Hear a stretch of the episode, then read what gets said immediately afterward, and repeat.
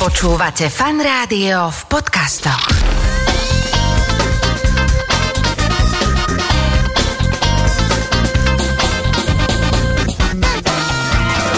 Nedelná talk show so Šarkanom. Počúvate Fanrádio, nedelnú talk show. V štúdiu Fanrádio už v tejto chvíli oproti mne sedia dvaja páni, usmievajú sa popod fús na mňa, režisér filmu Atlas Vtákov Olmo Omerzu. Ahoj. Ahoj. A Miroslav Donutil, dobrý deň. Dobrý deň. No, to, bude, máme tu samozrejme aj prekladača, ktoré, pretože pán Donutil je z Českej republiky, čo je trošku ďalej od nás a už nie každý rozumie. V každom prípade, chlapci sú tu kvôli tomu, že jednak na Slovensku sa premiéruje film Atlas vtákov, a jednak teda, hádam aj preto, že počuli o tom, že, že nedelná talk show vo Fanku je práve tá relácia, kde sa o dobrých filmoch hovorí veľmi často. Tak poďme postupne, ešte kým prídeme k samotnému filmu, ktorý na jednej strane je aj očakávaný, na druhej strane mal takú tú smolu presne tej koronovej uh, záležitosti, že musel byť aj čo sa týka natáčania prerušený, aj všetkých premiér, ale ak teda on do, dovolí, že ja skúsim najprv túto pána Donutila trošku sa čo to popýtať. Jasne. Zaspí, vieš, lebo akože predsa len je do obeda, väčšina ľudí, aj, aj ja rád si okolo obeda. Ja tak... väčšinou až po obede, ale chcem sa opýtať, vy vážne už máte taký problém, že nerozumiete? Ja mám taký dojem, že keď budem rozprávať, že mi všetci budú rozumieť. Teraz ste nerozumeli ničomu? Teraz č- čiastočne niečo. Čiastočne. Budeme dávať titulky. Dobre, do, do, do no keď už ste došli až tak ďaleko, že nerozumiete češtine, tak to už je s vami veľmi zle teda. Ale... Čo musím povedať, že práve, že ja si myslím, že milujeme. Ja teda osobne ako poločech úplne, ale... Ja milujem slovenčinu. A keď prídem na Slovensko, tak vždy sa so všetkými okamžite začnem rozprávať po slovensky. Aj sa ma niektorí pýtali, že či mám tu nejaké korene. Všetko je možné. Tu sa Tatári a Avari popreháňali. Nemám, nemám, ale páči sa mi tá reč. Páči sa mi, čiže je veľmi... Dobre sa naučiť nejakú reč tým spôsobom, že človek, keď má hudobný sluch, chce a počuje, tak neuvažovať v tej reči. A keď začnete uvažovať a myslieť v tej reči, tak sa ju aj naučíte. Ja som sa takto naučil, ale teraz už na vás kašlem, už budem česky hovoriť. Ale teraz som normálne chvíľku spozornil, že, že to nebola vôbec taká tá slovenčina, že Mečiar, Ružomberok a taká tá poločeská, ale vy fakt hovoríte dobre slovensky teda? Ja hovorím dobre slovensky. Viete, že ja som sa uh, učil, lebo my sme vyrastali v československej spoločnosti, my sme mali stále správy české, slovenské, my sme mali vaše slovenské uh, divadelné inscenácie, ktoré sa v českej televízii, teda v československej televízii prezentovali, čiže pre mňa to nie je problém, absolútne. Ja mám slovenčinu ako svoj druhý rodný jazyk. Ja to tiež tak beriem, že Slovák sa cítim len keď hráme hokej proti vám, inak beriem akože že Českoslovak. Poďme na to, už naznačil, že síce korene v Slovensku, ale uh, Brno je zlatá loď, to bolo také mesto, kde ste úvod svojej... Ja som v Brně strávil strašně moc času, řekl bych hodně přes dvacet let, ale stejnou dobu už vlastně jsem teď v Praze, takže je to půl na půl. Brno je pro mě město mého mládí, město mých studií na Janáčkově akademii múzických umění a především město první a zároveň definitivně poslední lásky mé ženy, kterou mám do dneška čtyřicet pět roků a jsem za to rád, doufám, že i ona. A taky hlavně městem divadla Husa na Provázku, ve kterém jsem strávil celou tu dobu po vystudování akademie. A ja som si tak pomohol tými internetmi a vy ste boli tam brutálna generácia Zedniček, Trávniček, Bartoška, Švandová, Švandová, Polívka, Balcerová, Navrátil, Veškrnová. Ano, všichni jsme studovali v Brně a v Praze v té době studovali akorát Reisner und Töpfer. Uh, rozprávali jsme sa o divadle Husa na Provázku a teda beriete to tak, že práve táto brněnská báza bola taký veľký základ, ktorý vás dostal do Národného divadla? No určitě. To vlastně po té Janáčkově akademii múzických umění ten Provázek byla definitivní vysoká škola divadla. divadla. Tři režiséři, Šerhauffer, Pospišil, Talska, nás naučili absolutně všechno a nebýt těchto tří režisérů, tak jsem ani do toho Národního nemohl doputovat, protože jsem díky jim byl vybaven a připraven úplně na všechno. Mm-hmm.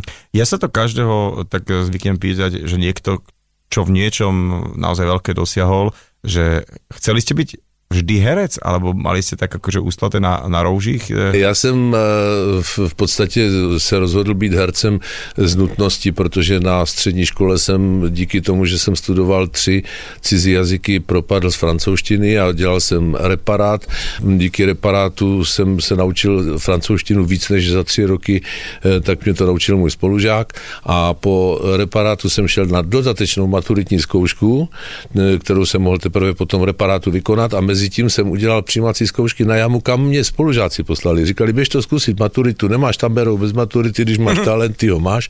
No tak jsem to šel vyzkoušet a pak přišla ta spupná chvilka po tom reparátu a u té maturity v čele té komise seděl mnou nenáviděný ředitel školy, on mě měl rád, to byl paradoxní vztah a já jsem tu komisi pozdravil bonjour, mesdames et messieurs, velmi, velmi spupně a ta francouzštinářka řekla, on vás ten humor hned přejde. Řekněte nám, jak jste se měl o prázdninách, pochopitelně francouzsky, na to se dalo připravit, takže jsem spustil pendant les vacances, j'étais à la maison parce que j'étais dit la français, c'était très important pour moi, madame professeur, a on opět se penila a říká, jsou ředitel, ale on neuměl. A ředitel řekl, mlčte, pokračujte, Miroslave. No, já jsem dokončil svůj příběh, prázdninový v jazyce, kterému on nerozuměl, neboť studoval v Moskvě, proto jsem ho neměl rád a on mě potom vyzkoušel ještě z ruštiny, abych mu vyskloňoval číslovku hadin a já jsem skončil studium a šel jsem studovat JAMU. Ale víte co, ona je to taková otázka, chcete být hercem, nechcete být hercem, ono to je ve vás. Buď to tam je, nebo to tam není. Jo? Čiže vždy taký ten malý exhyb, akože... Uh... Přesně, v školce se projevujete tím, že řvete víc než všichni ostatní, prosazujete se na pískovišti už předtím, jo. Ve škole děláte ze sebe šaška pro všechny ostatní, na rozdíl od učitelů, všem ostatním se to líbí.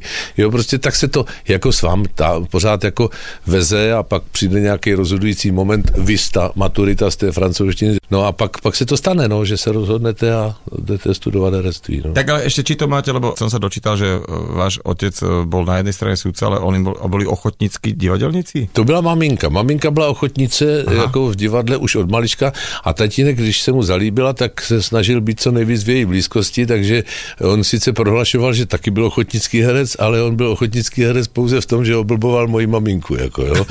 Jinak, jinak jako hercem nikdy nebyl. No, no čiže ale t- oni byli s tím nadšení, alebo že keď, keď... Ne, vůbec, jako maminka, jo, maminka samozřejmě, mamin, maminky vám vždycky přejí ve všem, že jo, maminka je o to, maminka, aby byla přející, ale tatínek nebyl, ten chtěl pochopitelně, abych měl jako nějaké seriózní zaměstnání, nejlépe, abych byl právníkem jako on a um, pořádně se v tom životě um, dokázal orientovat a um, mimochodem on úplně přehlížel tu éru, kdy já jsem byl na provázku, to nikdy tam nebyl. Nikdy. Neprišiel na predstavenie? Ne, absolútne ne, to pro neho nebylo. Až budeš v pořádném divadle, tak mi dej vědět. To byla jeho věta. Takže poprvé na mě přišel do Národního. Fakt. No, a tam byl nadšený, to se mu líbilo, protože za studií on tam byl, každý představení, on to miloval, ty herce, že jo, v tom Národním divadle a teď najednou mě tam viděl hrát vedle pana Hrušinského a Kemra a e, Lukavského a tak dál, tak to, to už bylo jako pro něho to správné, no, takhle to má být. Kon, konečně, hej. No, konečně, co řekl. Teď už to jde, no, říkal. No. Takže vlastně až to Národné divadlo o, znamenalo to, že nebol sklamaný, že z Miroslava Donutila nie je judr, Miroslav Donutila ne, nešiel v právnických šlapách a my sme tomu veľmi radi. Ešte sa, pán Donutil, vráťme k takým tým životným úlohám, napríklad v Národnom divadle Sluha dvoch pánov, alebo Pelíšky, alebo Dedictví, keď ste hrali toho právnika, že to sú tá, naozaj už potom také úlohy, čokoľvek príde predtým a potom, tak už vlastne zostanete takto zapamätateľný, že? No a vidíte, a to právě na tom provázku, tam jsem hrál starého Karamazova, bratrech Karamazových a Aha. tehdy mi režisér Šerhauffer řekl, když prostřednictvím té role na sebe řekneš všechno, staneš se konečně hercem. On pocházel tady z Bratislavy, čili on to říkal, on se nenaučil česky a zapomněl slovensky, to bylo krásné, jo? Takže ty jeho připomínky byly úžasné. Musí to jít tak, jako že mě jdu zimu mravky po chrbtě, rozumíš, že já jsem si to už naštudíroval, takže vy teď musíte do toho vložit nějaké, no trochu Babiš takový, jako hey. Jo, prostě, ale jako měl to, měl, měl ty připomínky teda velmi pestrý a velmi, velmi květnatý, ale tady mi řekl tuhle tu větu a já jsem si to zapamatoval a opravdu tam potom Karamazovi, jako on říkal, no vidíš vole, zrodil se herec, ale stejně tak on měl ještě jednu půvabnou větu. Když jsme kdysi dávno, já byl ve druhém ročníku na jamu, hráli e, Ištvána Erkynyho Totovce a já jsem tam hrál takovou roli pošťáka, který posouval děj, tak on mě po představení vynadal a řekl, že nikdy nebudu herec a že až, až už mu nelezdu do divadla, že to je konec, že se to nikdy nepodaří se mnou a já jsem spráskaný pes odešel. A druhý den v Brněnském večerníku vyšla kritika, kde psali vynikajícím způsobem se představil nový talentovaný zjev českého divadla Miroslav Donutil, posluchač druhého ročníku. Nebýt jeho, hra by neměla spát a neposouval by se děj, dokázal velké věci. Jo. Já jsem zíral, já jsem říkal, co teď? Ten mi řekl, že jsem idiot. Tak jsem s tím večerníkem šel do toho divadla a proti mě ten Sherry, jak jsme mu říkali, šel se stejným večerníkem a řekl zásadně režisérskou větu, Olmo, to si zapamatuj. Vidíš, vole, když se chce, tak to jde.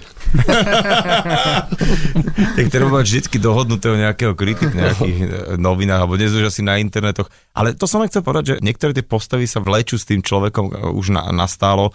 To asi každý herec, ktorý zahral nejakú zásadnú úlohu. Čiže po vás, keď niekam, ja neviem, dojdete, asi stále na vás pozerajú ako nejaký právnik z dedictví, alebo o, s Pelíškou. Alebo z, z Černých baronov. Černých baronov a A tie, ale to je sranda, že tie repliky, ktoré takto strašne zľudovali, vedeli ste, keď ste točili, že, že sa deje niečo zvláštne? Ne, že, ja že som sa poprvé od Olmera dozvedel v Tankovém praporu, že existuje nejaká filmová hláška. Ja som to vôbec nevedel, jo. A on mi říká, ja som tam měl takový nápad, že když ten voják se nějak rozčíli, takže udělá takový no jistě, jo. A on mi říká, zopakuj to ještě třikrát tam při nějaké příležitosti. Ja říkám, proč, to stačilo, ne? Ne, to bude hláška. A já jsem na mě koukal jak blázen, jako co to je hláška, jo, a mi to pak vysvětlil a pak, když jsem slyšel, jak to na mě volali kameloti na, v Praze a všechno, tak jsem pochopil, že to fakt funguje, jo. Takže potom už v Černých baronech, tak tam samozřejmě ten důstojník, já jsem ho osobně nepoznal na vojně, to poznali mý spolužáci a ty mě to vyprávěli, takže všechny ty historky měly reálný základ a ta mluva, která vznikla tím takovým tím šepláním, tak ta vznikla podle našeho velvyslance v Bruselu, jo? Ten tak mluvil, jo?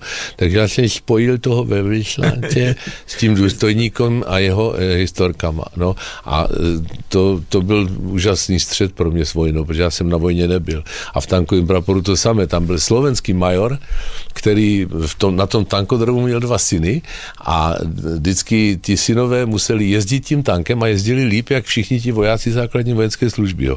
A jednou se vrátili z té projížďky a ten malý říkal, ocko, už nemůžem, bolí ma brůško. A on na něho zařval, nasadnuť a ještě ťažšiu trasu. Jo. To je on, v tom filmu si ho můžete všimnout, on tam pochoduje takovým tím vysokým nášlapem, jak v před tím Kremlem chodí ty, ty vojáci, jako, jo, tak on tam, protože tam přijel natáčet komparzista ruský důstojník a on si myslel, že je to fakt. Jako, to no, tak před ním pochodoval těma nášlapnýma krokama takovýma. Tak to, a to já jsem je oba potkal. Tohoto důstojníka tady na Slovensku, pamätáte si na mě ještě? A říkám, no samozřejmě, že jo. To jsem byl kreten, čo? Krásná sebereflexe, člověče, jo. Stejně tak jako toho důstojníka z těch Černých baronů, že já jsem byl přesně tak blbej, jak jste to hrál vy, no. Tenkrát jsem si to neuvědomoval. Tak, tak mě říkal, říkal jsem si, jako Hergot, jestli tohleto jako na ty chlapy tak zapůsobilo, tak je to vlastně dobře, jo. Stalo se vám někdy a inokedy, že po nějakom filme o představení ste od niekoho zachytili nejakú takú tú dávku sebareflexie? Dneska jsme se předtím bavili chvilku o Rodovi Bermanovi, producentovi.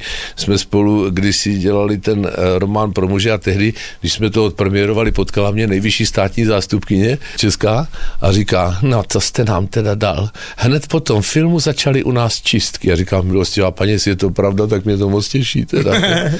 Že by to mělo až takový dopad, nevím, no, ale fakt je, že to, že to baba říkala. No. A teda, keď už ste na tom pláce a hovorím, že sú to takéto filmy, či, či to teda je s Vierou Chytilovou alebo s akýkoľvek iným režisérom a viete, že sa to točí a že máte už tedy pocit, že to niekedy naplátne alebo potom, keď to už ľudia naozaj budú vidieť prvý, druhý, tretí krát, že, že sa z tých replik môžu stať. Ja, ja musím říct, že jsem měl v podstatě štěstí, jo, že díky tomu, že ti naši režiséři nejenom, že nás formovali v divadle, ale učili nás i vybírat si práci a číst scénáře, což je strašně podstatný, jako když to nepřečtete dobře, získáte mylnou představu o tom scénáři, tak ho nevezmete. A nebo ho přečtete naopak dobře a zjistíte, že je špatný a taky do toho nejdete. Já jsem měl štěstí, že jsem snad se dvěma, třema výjimkama, který měli racionální základ, vstupoval vlastně vždycky do dobrých filmů a tudíž jsem to mohl cítit. Věděl jsem, že Pelíšky jsou výborný scénář a že to dobře dopadne. Že to až tak dobře dopadne, to jsme samozřejmě netušili. Věděl jsem, že Dědictví jedna je výborný scénář, který Věra s Bolkem dali dohromady a že to bude mít úspěch. Stejně tak jako ty eh, tehdy nutní baroni černí anebo ten tankový prapor. Když jsem vstupoval do filmu s Olmem, věděl jsem, že to bude perfektní, protože navíc, a to jsem ještě nevěděl, jak on pracuje. Jako až eh, jsem to zažil, tak už mě to definitivně utvrdilo v tom, že to špatné být nemůže v žádném případě. Takže jako zaplať pámu za to štěstí a za ty nabízené příležitosti, ale vždycky to už po přečtení scénáře, tak trochu vím. To bola taká trošku moja otázka, že aké parametre musí spĺňať buď scenár, alebo vôbec tá ponuka na spoluprácu, aby ste do toho išel. Že, že... Ja si vždycky říkám, když se to líbí mne, když mě to zaujíme a obracím stránku za stránkou v touze dozvědět se, co je na té další, mm-hmm. tak to musí nutně zajímat i, i lidi, kteří se na to budou dívat. A když se to dobře natočí a neskazíme to, tak si myslím, že to stoprocentně úspěch mít bude. A u některých těch filmů člověk je od začátku přesvědčený o tom, že to tak je. A u některých bohužel, no prostě... Mm, Bolo to také pri Vtákoch?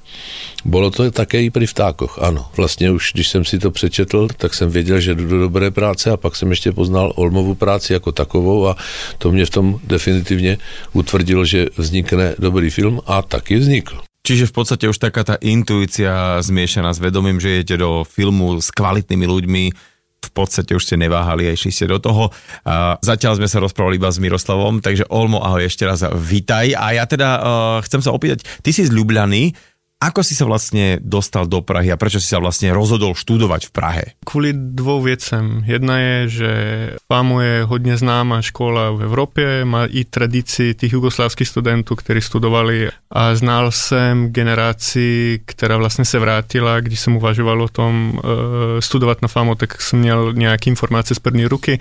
A druhá vec je, že Ljubljana je hrozne malé miesto a ja som chtiel docela vypadnúť tehdy po střední škole a měl som pocit, že ako chci ísť do nejakého väčšieho miesta, že som nechtiel studovať tú režii v Ljubljani. Mm-hmm. Čiže tam by sa dalo študovať, hej? Že... Jo, jo, tam je normálne škola, ktorá je spojená vlastne za rozdiel od, v Čechách je dámu a FAMU sú dve rôzne školy, ktoré sú dohromady pod á em u, ale tam je to ako dohromady mm-hmm. divadelný a filmová škola. A ty si skončil uh, v roku dvetisíc jedenásť a v roku dvetisíc dvanásť, teda rok na to, si už získal cenu filmovej kritiky, mm-hmm. čiže akože tiež akože celkom začala ísť ako keby karta v rámci českého filmu, potom prišiel teda uh, zásadný film, rodinný film, to, jo, jo. to sa tak volalo, že rodinný film hneď. Ten celý môj príbeh, že som zústal v Čechách je v niečem trošku schodu náhod, náhody, že ja som dokončil FAMU z Příliš mladou noci, ktorá měla šedesát minut, byla přijata na Berlinále, najednou se ten film dostal do české distribuce. Já jsem se v tu chvíli odstěhoval do Ljubljany zpátky, rok jsem žil v Ljubljani, s tým, že jsem měl ještě pořád kontakty v Čechách, vyvíjel jsem jeden projekt s Jirkou Konečným, producentem, s kterým děláme všechny filmy. Ale vlastně najednou jsem v té Ljubljani zjistil, že, že jsem se od ní už příliš odpojil, že jsem vlastně jako ztratil do jisté míry ty kamarády, který máte na ty střední školy. Jako byl jsem přece jako na FAMU těch sedm let, takže jsem zjistil, že to hodně zapůsobilo do nějakých těch blízkých vztahů. A vrátil jsem se zpátky jako z takové úplně čisté nostalgičnosti a stezku po domově, z kterého se stávala Praha vlastně. No ty si spomínal Príliš mladú noc, to bol, to bol taký odpich, ale teda hneď ďalší film, tri nominácie na Českého leva a potom prišiel film Všechno bude ano. a tam sa to totálne už zlomilo. Tak t- tam je jednak, že šesť levov, ale hlavne Česko vybralo tvoj film na reprezentáciu na Oscaroch a to je tiež taká vec, ktorá sa si človeku niekedy ani neprisní, že to by sa niekedy mohlo stať a stalo sa to v pomerne mladom veku.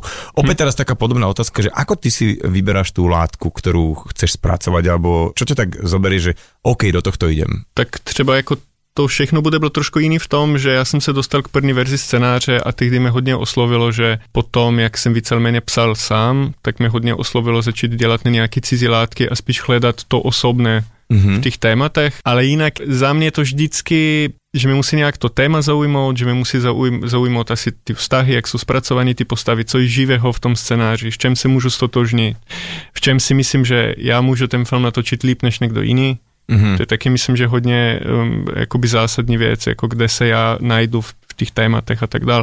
A pak jsou jakoby trošku jakoby různý, já vlastně jakoby ob, dělám oboje rád, jako rád vstupuju do scénářů, který jsem třeba nenapsal a hledám v nich něco, co mi je blízky a taky rád píšu ty věci, ale že když jich píšete, tak je často to, že jste jako velmi unavený po třeba roku a půl pracování na samotném textu, tak jste unavený jako do toho přepínaný do jiný role. Z role scenaristy do toho režiséra, což jako občas je obtížný, ale jinak je to vždycky to, že to musí nějak s vámi rezonovat a hlavně, že máte pocit, že to bude rezonovat i s tým publikem.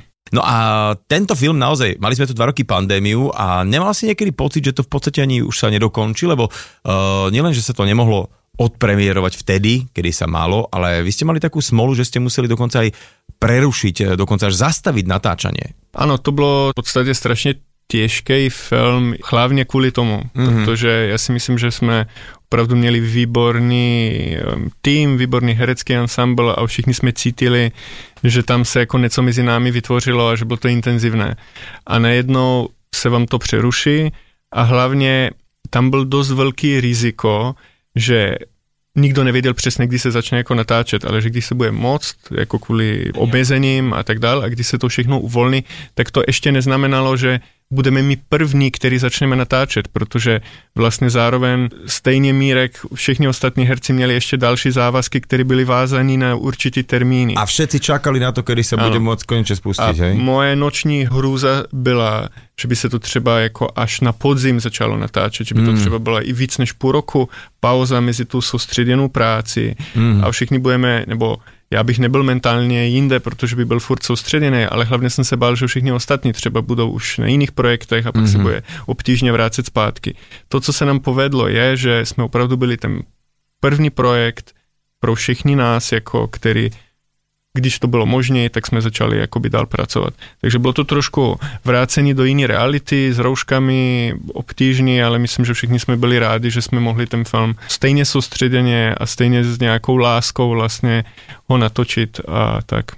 Tento film sa do slovenských kín dostal vlastne tento týždeň, mal premiéru a dnes je nedeľa, čiže už zo pár divákov ho videlo. Ja sa priznám, že som ho pred pár týždňami dostal cez taký ten screener link a pozerali sme si to doma so ženou a musím povedať, že ona to tak vie niekedy jednou, dvomi vetami celkom veci tak zglosovať parádne a ona povedala, že konečne pomalý film. A ona to tak ako myslela to uh, veľmi dobrom, že uh, až ho tak zarazilo, ale respektíve, že Ježiš, tak by som prijal takémuto filmu, aby naň chodilo veľa ľudí, lebo o, proste nič tam nevystrelo, nebúcha, nenaháňa sa tam nikto, je to také dlhé zábery, krásne. No a potom som sa, že také sú komerčné a artové filmy. Dá sa vôbec dnes o, nejakým spôsobom, či už len nejakého producenta na to nájsť, aby človek vopred s tým išiel, že idem točiť taký trošku nie veľmi akože komerčný, skôr taký artový film, že bude to o tom kumšte filmárskom? Myslím si, že se dá, ono je to, myslím, že ta kinematografie obecně se dělí na to, že jsou ty komerčnější filmy, které zaujmou většinou diváky v, většinou v těch státech, kde vzniknou mm-hmm. a většinou se přes hranice nedostanou.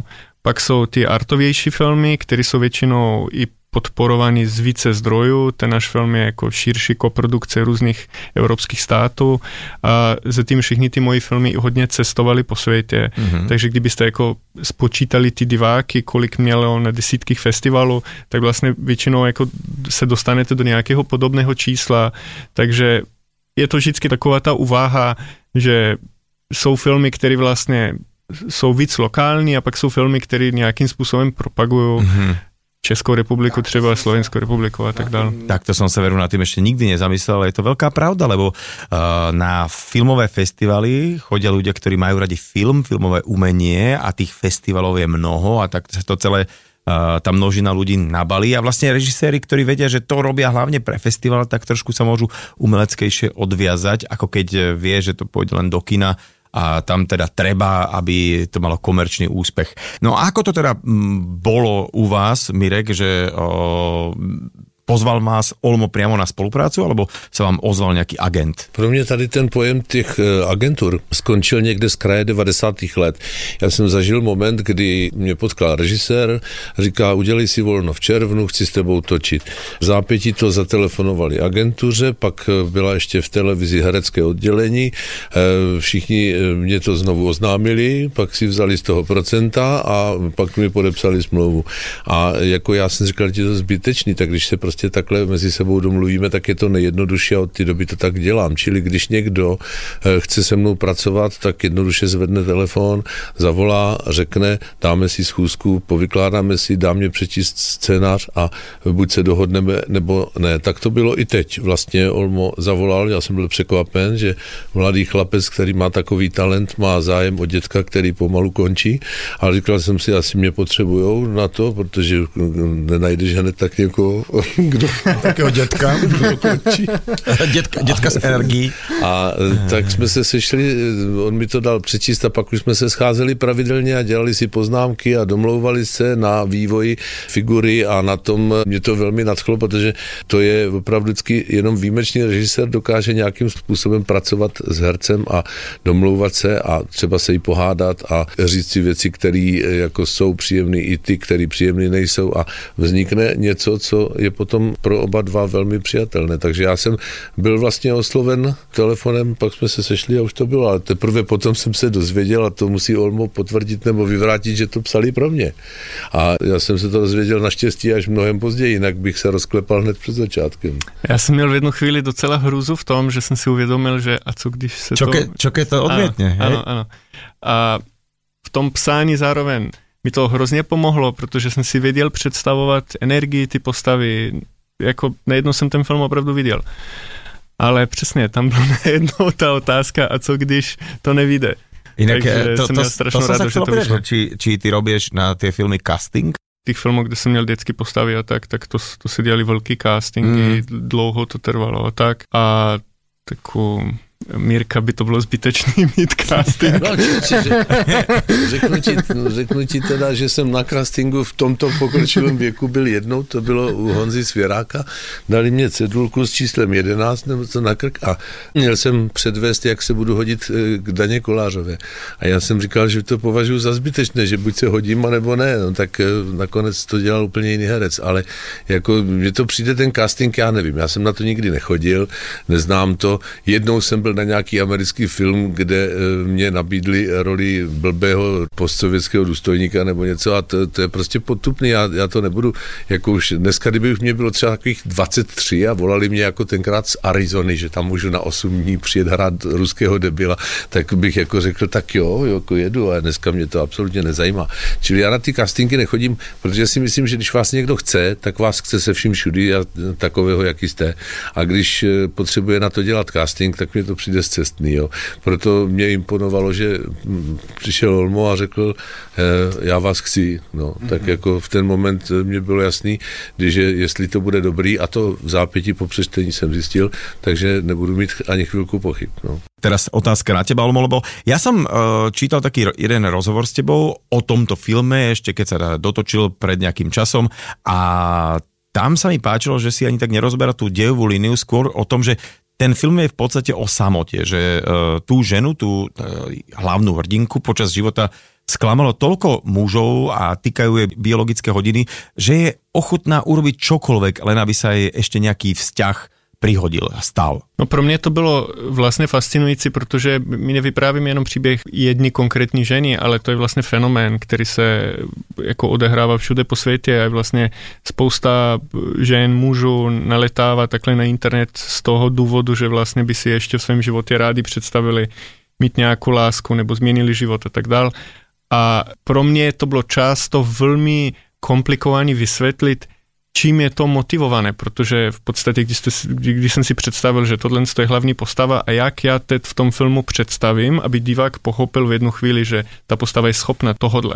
Mm-hmm. Protože mi to přišlo až občas jako přehnaně, že vlastně to se nám často stává, že ve filmu jsme kritičnější k nějakým událostem, než jako když to čteme v životě, jakože ve smyslu, že třeba, že ve filmu chceme všechno pojistit, chceme všude vidět nějaký motivace a pak čteme jako černou kroniku nebo čteme věci, co se děje v životě a zjistíme, že často se věci dějí z nějaký, no, že někdo něco podělal, protože nebyl šikovný, nebo že třeba ta postava u nás, nebo ten fenomén je strašně moc založený na tom, že je spousta lidí brutálně osamělá a že si tu osamělost vůbec nejsme schopni představit. Jak moc je silná, jak moc je to hluboká osamělost. A v tom si myslím, že se nachází jako v něčem i obě postavy, že postupně se postává i Varony, kterou hraje Mirek, tak vlastně se ona spíš během filmu se stane opravdu, se stane sám. Jako vlastně no neosamělí mu... ve své rodině. Ve své rodině. Ano, ano, ano. Že, že inak krásně bylo někde napísané, že starnúci autoritatívny podnikateľ. A presne, že jasné, ju sme si teraz tak povedali, ale vaša postava je naozaj, že keď si to človek rozdelí na drobné, že on, jemu tam v celom filme išlo o tie peniaze, aby sa vrátili naspäť, odkiaľ boli ukradnuté, ale v podstate vidíte naozaj takú tú, že jedného totálne osamotneného človeka, ktorý vlastne v tom životě blbo skončil. Ano, ono v podstatě nejde jenom o ty peníze, že to je zhuštěné do toho problému, ale on vytvořil nějakou firmu. Když něco vytvoříte vlastníma rukama od začátku vlastně, ať je to firma, nebo je to stůl, který vyrobíte, rád se o něho opíráte, rád u něho sedíte, rád u něho jíte, rád se jim pyšníte, když se vám narodí dítě, je to vaše dítě a je nejlepší, že jo, prostě tak je to, jemu se narodila firma a on ji vybudoval a celá generace, která přijde po něm, mu to nějakým způsobem kazí a to se mu teda hrubě nelíbí, že on prostě potřebuje, aby ta firma, firma neustále se rozrůstala a vystoupala a cítí, že ti, co přijdou po něm, to mají úplně jinak nastavené. Tam je ta osamělost jako a největší osamělost je ta vztahová, že oni si nedovedou ty věci říct jako by úplně na rovinu. Oni prostě jednají každý tím svým směrem a tím pádem to někdy neprotne, což je velmi, velmi podstatné. Je to složitý film, jako není to úplně jednoduché, jako je potřeba nad tím přemýšlet. Moje žena, tak jak jste citoval vaši, že konečně pomalý film, tak ona vždycky, když něco skončí, tak ona říká, já potřebuji, když jdu z kina, abych měla ještě prostor na přemýšlení o tom filmu. Když ho mám, jsem spokojená. Když odcházím z kina a všechno mě řekli, tak už nemám... Ano, ano, pre, to je to krásné, lebo presne, že člověk, že vyjde z kina a už vybavuje uh, telefonáty, které... No, přesně, ona, ona tak... vždycky říká, když, když vyjdeme z kina a já uh, se ptám, kam jdeme na večeři, tak uh, vím, že je to špatně.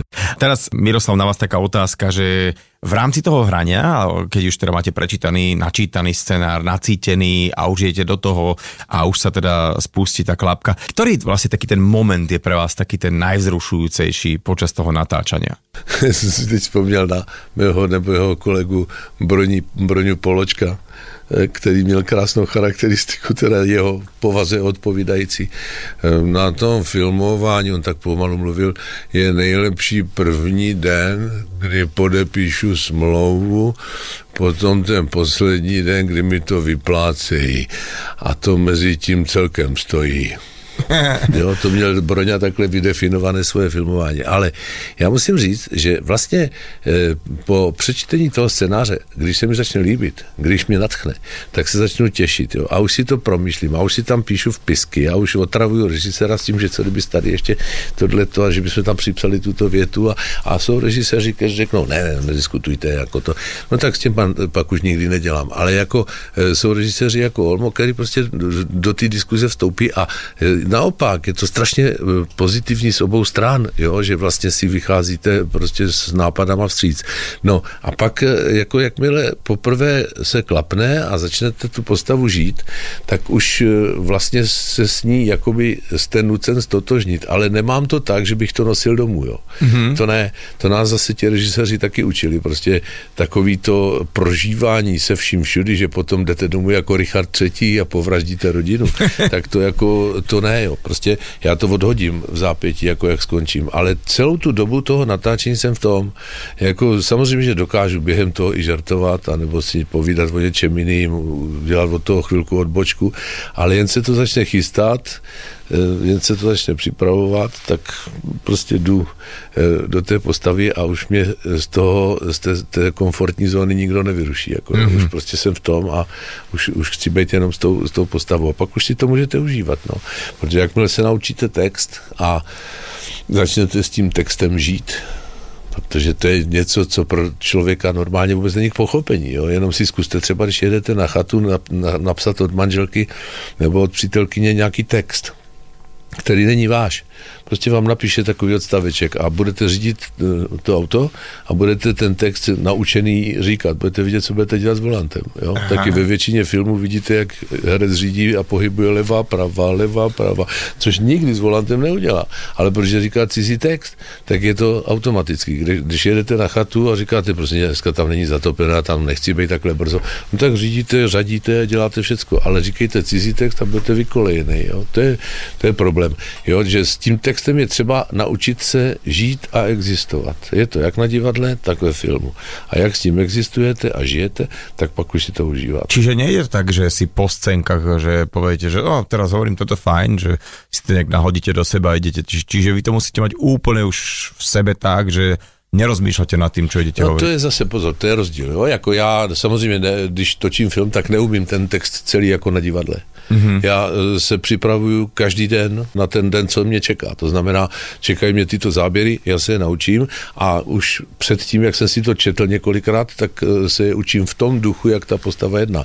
Čili já už jsem na to, na to připravený prostě tím naučil, ale že bych uměl celý ten text dokonce, to v žádném případě. Mm. To, to, je, tak, to tak funguje na divadle. To funguje na divadle. Však ta, tam tých skúšek je oveľa viacej a, a, a vlastne... Tam na to máte dva až tri měsíce a když něco pokazíte na nějaké repríze, tak to napravíte na další. Ale když něco pokazíte ve filmu, tak a řeknou stop, dost, stačilo, odberem, tak už nic nespravíte. Aha. Režisér filmu Atlas vtákov Olmo Omerzu a herec Miroslav Donutil sedia v štúdiu Fanrádia. Rozprávame sa práve o tomto filme. No a ja som si pozrel už ten screener a musím povedať, že ak som dával dobrý pozor, tak tá uh, hlavná postava, teda tú, koho hráte vy, uh, pán Donutil, tak sa ani raz len neusmiala. Je tam jeden, hneď na začiatku. No dobre, tak ten som si možno nevšimol, ale, ale inak... Uh, aha, ako zazvonil telefón ešte? Mhm. Tak to som na si... es em esku se usmieje. Ale je to hodně ve velkém detailu, aby to bylo výrazný, ale jenom to, člověk si to uvědomí až potom, protože si myslí, že se budeš smát asi ve filmu. Teraz k názvu Atlas vtákov, lebo ja. Hovorí sa, že vo viacerých filmoch tebe okrem teda hercov hrajú vždy aj nejaké zvieratá, uh, psi a tak. A teraz Atlas vtákov, vlastne ja som čakal, že aká to bude ponáška na ten Atlas vtákov, alebo či teda naozaj reálne tam to celé bude. A zrazu je to taká, tiež taká artová vložka, že tie vtáky, že boli takí komentátori toho, čo sa dejú. Ako keby taká tá, tá márnosť, že čokoľvek sa v tom svete ľudí deje, že o nič nejde, lebo voda v rieke stále tečie a proste čokoľvek sa niekde deje, tak to len pre tie vtáky, ktoré každý deň sa stretnú na nejakom strome, je len taká bezvýznamná vec. Áno, presne tak. Mne to prišlo dobrý, že to je takový ironicky odlehčený nejenom od toho filmu, ale taky od tých postav, ktorí opravdu ve svém světě neřeší nic jiného než ty peníze, než to, jak získat zpátky ty peníze. Jejich život se opravdu zúží jenom na tu jednu hodnotu a to je vlastně jako ten kapitál, ty peníze. A to jim přišlo dobrý, že občas je tam ten nadhled, kterého ptáci sami o sobě mají, je tam ta ironie, je tam ještě nějaký témata se občas objevují, které jsou úplně mimo ten příběh, občas přímo komentují ten příběh a přišlo mi to vlastně v něčem důležitý pro ten příběh hmm. to mít. A, te, a opýtam sa, lebo aj Eliška aj Martin sú tvoji takí mm-hmm. stabilní herci a máš to tak, že keď si už teda zvykneš na nejakých, na, na nejakých ľudí, na nejakú energiu, že chceš ich mať znova vo filme?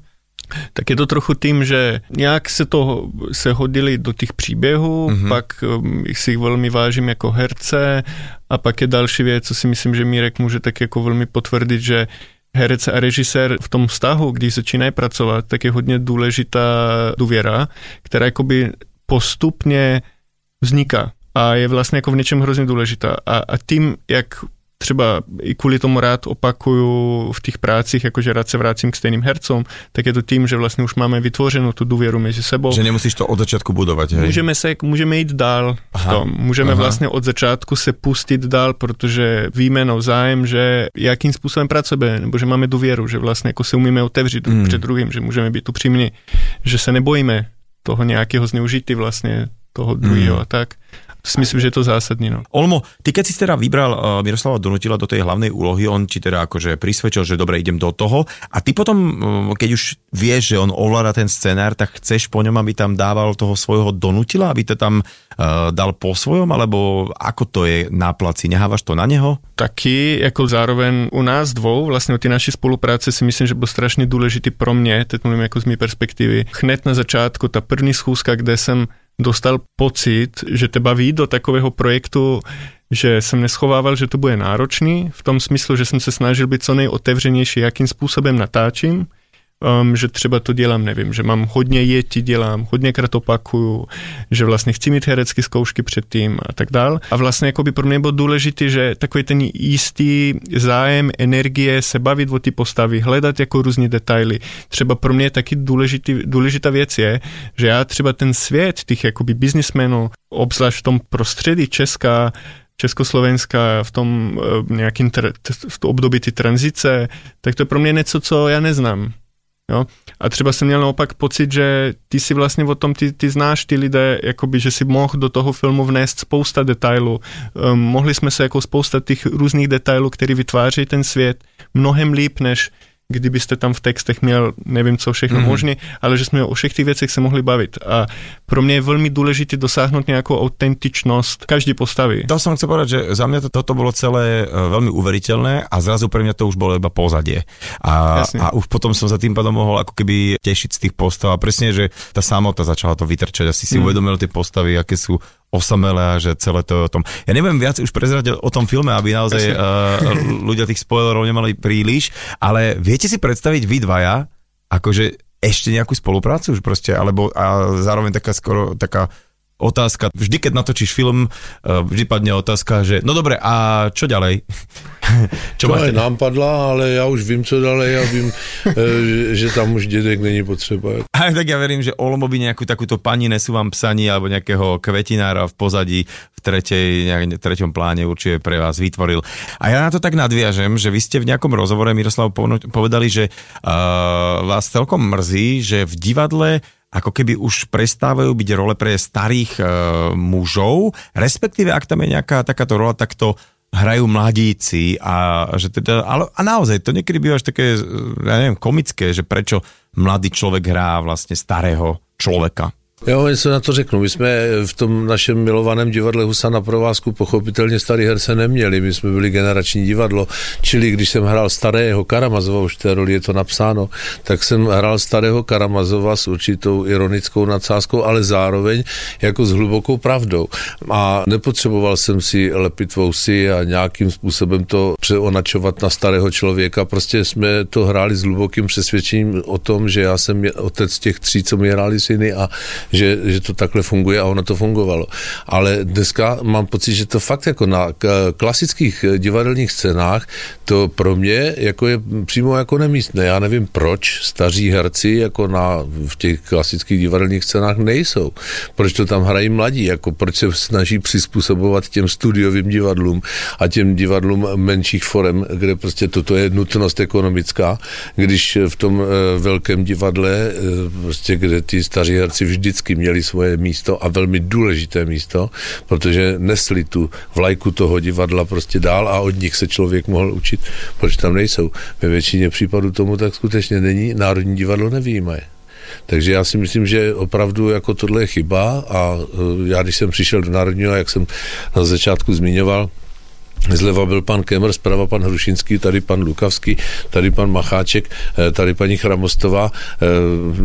Prostě to stálo za to. Bylo s kým, bylo od koho, prostě člověk se mohl učit, dívat se na ty mistry, jakým způsobem pracují, a, a o tohle se ochuzovat jak sebe, nebo kolegy, nebo diváky, je škoda. A vidíme to aj vo veľa filmoch, keď človek sa pozerá nejaký film a vidí tam nejakého proste starého barda, ako to vie, a že na to čumíš, že vlastne nechceš, aby takíto herci prestali byť na tých plátnach.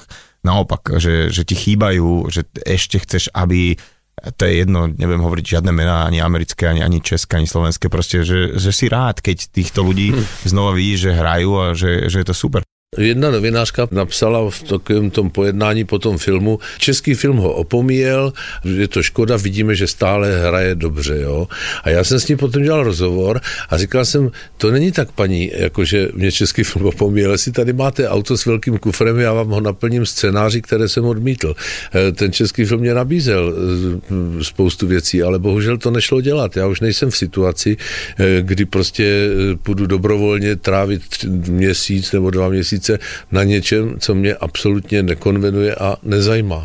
Ja musím povedať, že zase som sa dostal do takého bodu, že z ničoho nič sa pozriem na hodiny v štúdiu a vidím, že by sme to prokecali, že jak to zase rýchlo uh, ušlo a to by som teda ešte rád kecal, ale v každom prípade pozveme slovenských divákov do slovenských kín na český film Atlas vtákov, Olma Omerzu a Miroslava Donutila som mal dnes v štúdiu Fanrádia v nedelnej talkshow. A ďakujem veľmi pekne páni, že ste si našli čas. I my ďakujeme za pozvání a tešíme sa, že sa hodne divákov príde potešiť na náš film. Ďakujem za pozvanie. Nedelná talkshow so Šarkanom. Talkshow so Šarkanom v premiére každú nedeľu od desiatej do dvanástej vo Fanrádiu.